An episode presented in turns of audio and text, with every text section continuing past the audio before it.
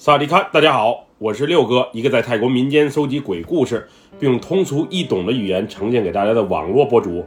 今天带给大家的故事名叫《深夜的小男孩》，来自一位泰国暖屋里府朋友的分享。接下来，就让我们一起进入到这个故事当中。这件事儿发生在十多年前，当时我还在读大学的时候。我家住在泰国的暖屋里府，是一个老式小区，每家每户啊都有自己的院子。虽然稍显陈旧，但是居住环境还是相当不错的。当时我在曼谷上大学，不过离家不算太远，坐小巴倒摩的的话，也就一个多小时的时间就能到。那会儿因为家里管得严，虽然我也很想和同学租房住，不过老爸不允许，要求我每晚必须准时回家，就连周末和好友出去玩也是限制多多。我家所在的那个小区啊，有着数十年的历史，是从我爷爷那辈留下来的，街坊四邻也都比较熟悉，所以平时互相啊有个照应，氛围更是特别的好。我所讲的这件事儿啊，发生在邻居通差大爷刚去世没多久。通差大爷那年走的时候已经是七十三岁了，他是一个又矮又胖，但性格特别好的老头儿。通差大爷身体好的时候，时常和老伴外出旅游，每回回来的时候，总会给我带些小礼物。之前，通差大爷和老伴以及独生女、佣人一同住在这里。后来，女儿出嫁之后就搬了出去，这里就只剩下通差大爷两口子以及佣人了。虽然通差大爷很健谈，也很爱开玩笑，不过他的老伴儿却不善言谈。平时见到我们也只是礼貌性的笑一笑，很少和我们聊天。通差大爷是一个佛牌玩家，家里大大小小的佛牌和佛像有上百个。在我小的时候，他还送给过我一个小佛牌，说是能保佑我平安以及健康成长。据说是个百年老佛牌，老爸说应该值不少钱。那个佛牌啊，我一直也带在身上。不过不是挂在脖子上，而是放在包里，又或是车里。毕竟我一个女孩子带个佛牌在身上有点不合适。记着通差大爷走的那天啊，是个雨夜。听他女儿说，通差大爷晚上睡觉的时候，因为心脏病突发而不幸去世的。当时家人虽然也在第一时间施救，不过最终没能成功。当时大爷走的时候，我们全家还帮忙操办葬礼的事儿。毕竟是老邻居了，多年的感情胜似亲情。通差大爷死后没多久啊，通差大妈就被他女儿啊给接走了，家里多年的佣人也给了笔安家费，打发走了。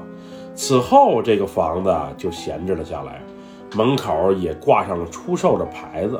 以前有通差大爷在这儿，小区里的氛围啊，尤其是我家这块儿特别的好。毕竟通差大爷是远近闻名的开心果，很是讨人喜欢。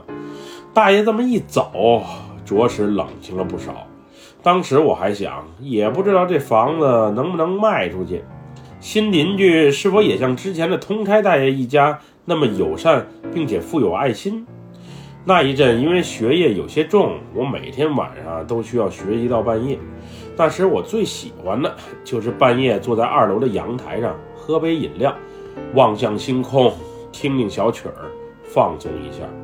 不过之前还好，通差大爷死后，我隔三差五啊就能在深夜看见一个五六岁的小男孩抱着一只大黑猫，在小区的街道上游荡。有时那个小男孩还会跑进通差大爷的老房子里去玩。要是白天的话，看见一个小男孩抱着只大黑猫，那也没什么奇怪的。不过，在凌晨一两点的深夜见到这一幕，绝对不是正常的现象。当时我还特意检查过通差大爷家的院门上面的挂锁是否是锁得紧紧的。不过我查过之后啊，发现锁是绝对没有问题的。当时我还纳闷，这小男孩到底是怎么溜进院里的呀？他为啥总抱着一只大黑猫？在我遇见这种奇怪的事情第五次的时候，我实在忍不住诱惑，于是把这一切啊告诉给了老妈。妈，我最近时常能看见一个抱着黑猫的小男孩深夜出现在咱的小区里，有时还溜进通差大爷家去玩儿。有这事儿？那孩子多大？是咱们小区的孩子吗？深夜什么时候？你确信你没看错？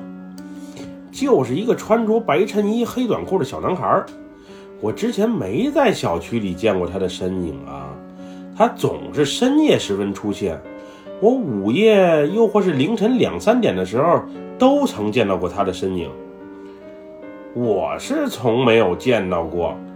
下回你再看见那孩子的时候，别忘了叫我一声。会不会是来偷东西的？我回头也问问邻居们。作为小区里有名的大喇叭，我把这事告诉老妈没多久，深夜有小孩抱着黑猫出现的信息呀，就传遍了全小区。不过奇怪的是，除了我之外，还真没有其他人也注意到这个小男孩的存在。当时有邻居讲，会不会是我遇到鬼了？毕竟一个小孩凌晨出现，还抱着一只黑猫，一切实在是太诡异了。不过通差大爷生前啊喜欢猫和狗这类的小动物，我是知道。每天清晨和傍晚，通差大爷总是会溜达到小区里的街心花园，也就是流浪猫狗聚集的地方，把家里的剩菜剩饭喂给他们吃。虽然我们小区有几只流浪狗，确实很嚣张。不过，只要一见到通差大爷，他们则瞬间变成了温顺的小可爱。之后没过几天，有一天下午，通差大爷的老伴儿和他女儿回来了。当时我们琢磨，估计是这老房子啊被卖掉了，毕竟地段还不错，出售的话也能卖个好价钱。应该是回来收拾东西啊，准备彻底搬走的。当时因为恰逢是周末，我也在家。我还特意过去啊，打了个招呼，寒暄了几句。大妈告诉我们，她这老房子啊，准备卖了，价格也已经谈好了。以后呢，她就准备搬去啊，和女儿常住了。不过她这回回来的目的不是收拾东西，而是来找小猫的。话说到这里，老奶奶的手指向了院子里的一个角落，我看见此时那里正躺着一窝黑色的小猫。这些小黑猫是怎么回事？我好奇地问了一句。此时，原本话不多的大妈却打开了自己的话匣子。我最近总梦到一个小男孩抱着一只大黑猫，每当我想与他对话的时候啊，我就被惊醒了。昨天我终于与他对上了话。我问他：“你总来我的梦里干什么？”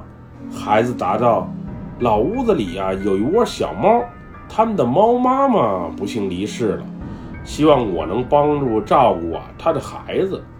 当我问他他是谁，又怎么知道我家老屋子里有一窝小黑猫的时候，那个小男孩就消失了，而我也就醒了。我觉得挺奇怪，于是就特意回家看看。没想到就在我家祭坛的旁边，还真有一窝小黑猫。那时的他们正在吃着供奉古曼童的小零食，我觉得小猫和我有缘，也许是老天爷让我帮助他们。我准备把他们呀接到女儿家里养着。当我听了大妈的这一番话，再联想到这几天我在深夜里遇到的那个五六岁大、上身身穿白色衬衣、下身身穿黑色短裤，并且抱个大黑猫的小男孩。莫非和大妈梦里遇到的是同一个人？于是我把这几天的遭遇啊也讲给了大妈听。同样的发型，同样的穿着，连黑猫的体态都差不多。当时我想，也许我在深夜里遇到的，和大妈在梦里梦到的，估计就是同一个人。总之，那时的我啊，觉得这一切啊，确实是十分的神奇。这黑猫哪里来的？那个男孩又是谁？为什么我能在深夜里看到他？他又是如何进入到大妈的梦境之中？一切的一切啊，确实是太奇怪了。后来大妈把那一窝小黑猫啊给抱走了。我数了一下，一共是四只。四只小猫虽然体态全黑，不过眼睛的颜色却各不相同。一只有着黄色的眼睛，一只。有着绿色的眼睛，另外两只则是异瞳，一只眼睛是绿色的，一只眼睛是黄色的。小家伙挺可爱，也很听话。我虽然也有留一只养的冲动，不过来历有些神奇，还是不养为好。那也是我和大妈见的最后一面。后来通差大爷的老房子卖了，换了新的主人，建筑重新建，院墙也加高了不少。反正从我二楼的阳台是瞅不见新邻居家的院子。后来听说大妈随女儿一家移民到了国外。而那窝小猫后来又被谁领养走了，那就不得而知了。总之那次的经历啊，很是奇怪，也挺梦幻。我是实在搞不清楚到底是怎么回事。后来我琢磨，会不会是老屋里供奉的古曼童现身了，帮助去世的猫妈妈找好心人来照顾她的孩子们？通差大爷生前就爱小动物。难道那只黑猫之前就认识通差大爷，又或是来过家里？总之，一切的一切，真是太神奇了。不过，在那窝小黑猫被接走之后，我是没有在深夜再看见那个抱着大黑猫游走在小区巷子里的小男孩。也许他是随着通差大爷的遗物一同搬走了吧。本期故事就分享到这里。喜欢六哥故事的朋友，别忘了给六哥点赞和关注哟！咱们下期节目再见，萨瓦迪卡，拜拜。